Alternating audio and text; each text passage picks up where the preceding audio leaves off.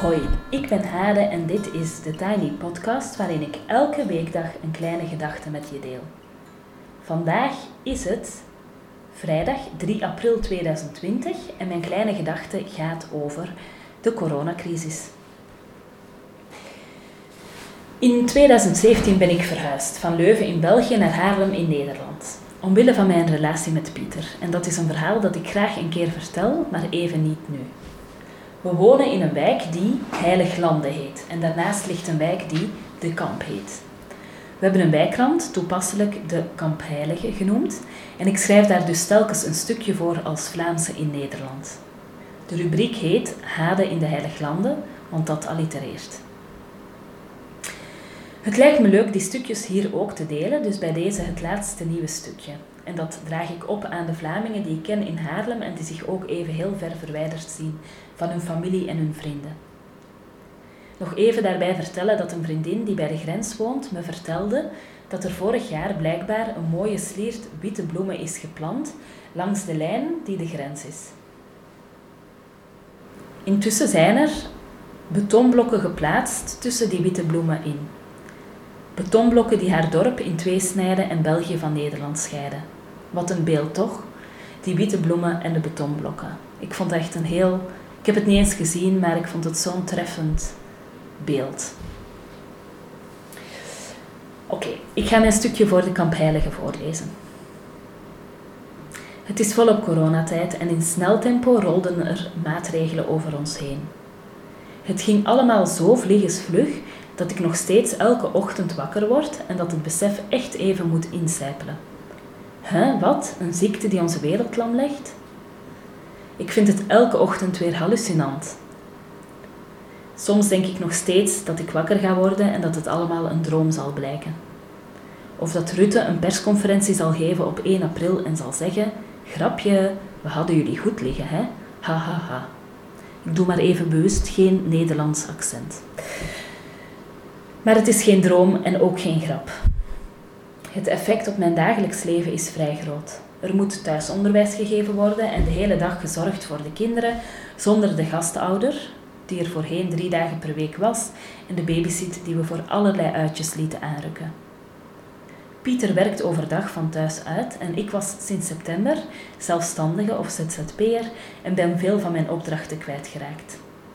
Maar het werk dat ik nog heb, doe ik 's ochtends vroeg als iedereen nog slaapt en 's avonds laat als de kinderen weer in bed liggen. De rekken in de supermarkt zijn leeg. Of, dat waren ze toch in het begin.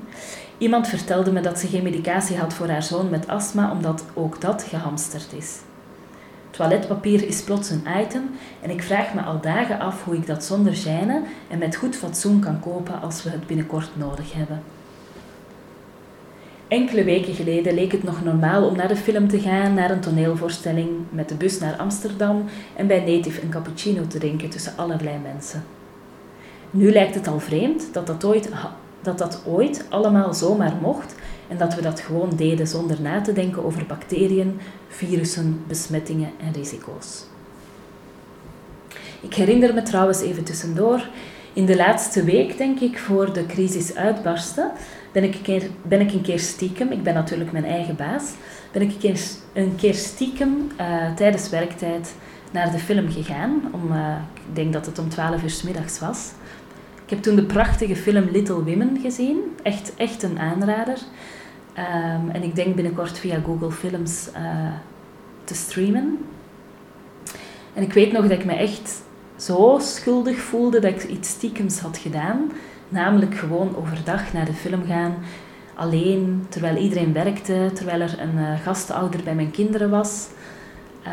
En achteraf gezien denk ik had het echt veel vaker moeten doen. Want ik heb prachtige herinneringen aan die middag. Want het was gewoon een heel mooie film en het was fijn om iets voor mezelf te doen. En nu zijn we natuurlijk in een periode waarin het helemaal niet meer kan. Dus in die zin, ja, ik had het gewoon vaker moeten doen toen het nog kon.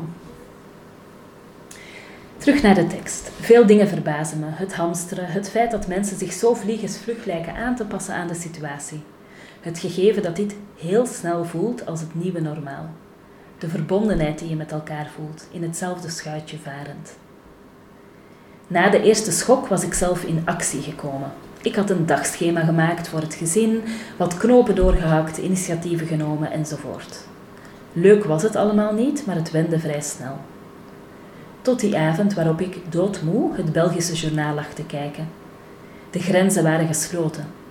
Er waren allerlei triomfantelijke filmpjes van grenscontroles.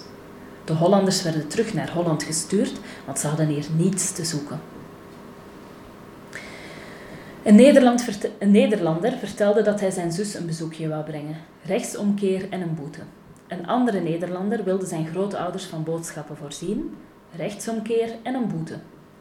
De minister verklaarde nog triomfantelijk dat er genoeg politiemacht was om dit te handhaven, nu er geen grote events en voetbalmatchen meer zijn. En ik slikte.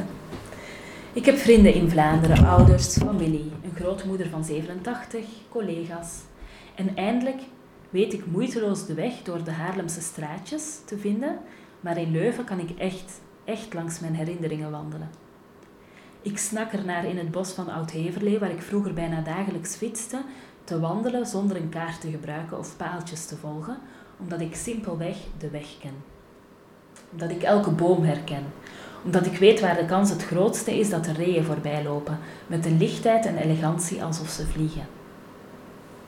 De grens is gesloten.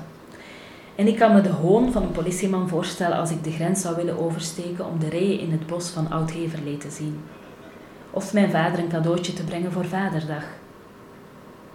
Of voor het raam te gaan zwaaien bij mijn grootmoeder die nu veilig thuis is.